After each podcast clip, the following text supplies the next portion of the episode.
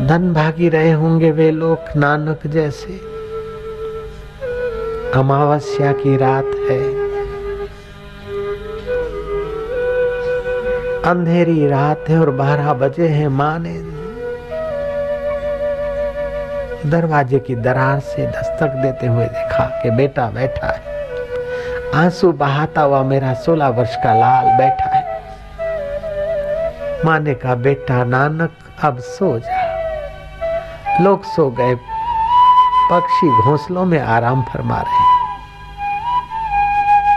पशु, पक्षी और परिंदे भी आराम कर रहे हैं। बेटा, तू कब तक बैठा रहेगा उस रब के आगे? सो जा। नानक ने दरी बिछाई।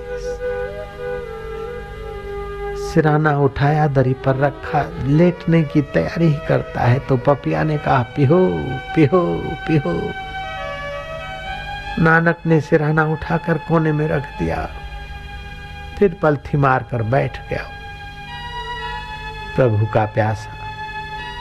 माने का बेटा क्या करता? बोले, माँ पपिया अपने पिया को पुकारता है।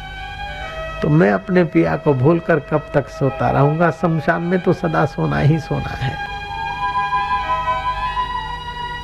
सोलह वर्ष, छह महीना और पंद्रह दिन की उम्र थी। उस दिन की बात। तीस वर्ष, छह महीना और पंद्रह दिन जब हुए, उनका रोना, उनका पुकारना, उनका गुनगुनाना, जिससे होता था उस परमेश्वर का प्रागट्य हो गया। गुरु नानक के पास बाबर आया, आशीर्वाद मांगा। फकीर हमारे घर पैर घुमाओ। फकीर घर गए। नानक को बाबर ने जय, वो अपनी दारू की प्याली भर के दे दी। नानक जी के भंग भसूड़ी सुरापान, उतर जाए बहात नाम नशे में नान का डुबा रहे दिन रात। हमने तो नाम का नशा लिया है, तेरी बोतल का नशा हमें नहीं चाहिए। तुझे क्या मांगना है?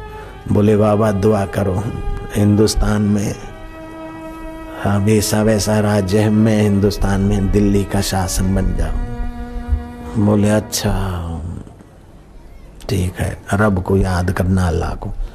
वो बन गया शासक, बाबर। और बाद में दहशत जमाने के लिए इधर से फलाने चले, इधर से अपने वाले चले, धपने वाले चले और कईयों को पकड़ पकड़ के जेल में डाल दिया।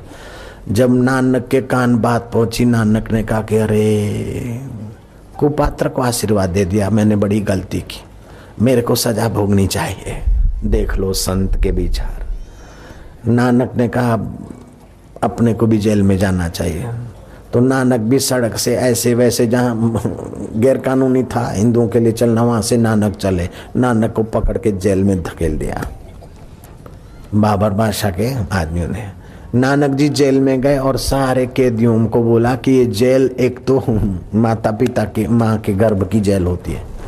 दूसरी को कर्म करते हो तो यमराज की जेल होती है और तीसरी ये सामाजिक जेल होती है। सामाजिक जेल तो देखने भर को है, वो खतरनाक जेल है। उन खतरनाक जेल से बच जाओ, इस जेल का उपयोग करो। नानक ने वहाँ कीर्तन और भजन शुरू करा, लोगों ने बोला कि अच्छा हुआ कि हम जेल में आए, सत्संग तो मिला। जेल में बैठ के भी सत्संग मिलता है तो सौदा अच्छा है, मैदान में बैठ के मिला तो क्या घाटा है? फिर लोगों का दुख तो दूर हो गया। उनको दबोचना चाहता था बाबर लेकिन सत्संग मिल गया तो कौन दबेगा? हौसला बुलंद हो गया। तो गुप्तचरों ने बताया कि एक फकीर आया है, उसको नानक नानक बोलते हैं और सारे बंदे निर्भय हो गए ना। गुरुद्वारे के जो है ना, अकाली और भी जो सत्संगी हैं, सरदार भाई आपको मज़ा आता है ना ये गुरुवाणी सुन के गुरुदेव की बात सुन के? आहो जी आओ बाबा सांदी गाल करते सी। किसी ने कहा कि जाके बाबर को बताया, बाबर ने कहा, नानक जी, फिर संदेशा पूछवाया कि सचमुच ये फकीर अंदर है? बोले, हैं। नानक ने बोला कि, बोल देना कि वही नानक, जहाँ जिससे आशीर्वाद लेके तुमने राज किया था, वही तुम्हारे जेल में तुमको याद कर रहा है। बाबर आया और बाबर को नानक जी ने एकदम नगद सुना दी, रोकड़ी। करी खोटी सुना दी, बाबर ने माफ़ी माफ़ी मांगा। बोले अच्छा ठीक है, जो हुआ, ये सब रब की लीला है। बाबर की बबरता ने उस वक्त भी बबरता की और फिर वो राम मंदिर की जगह पर अपनी बाबरी ठोकर करोड़ों मुसलमानों को और करोड़ों हिंदुओं को परेशान करने का कुकृत्य तो अभी भी हम लोग सहन कर रहे हैं। कर रहे कि नहीं कर रहे हैं? पूज्य बापू जी के जीवन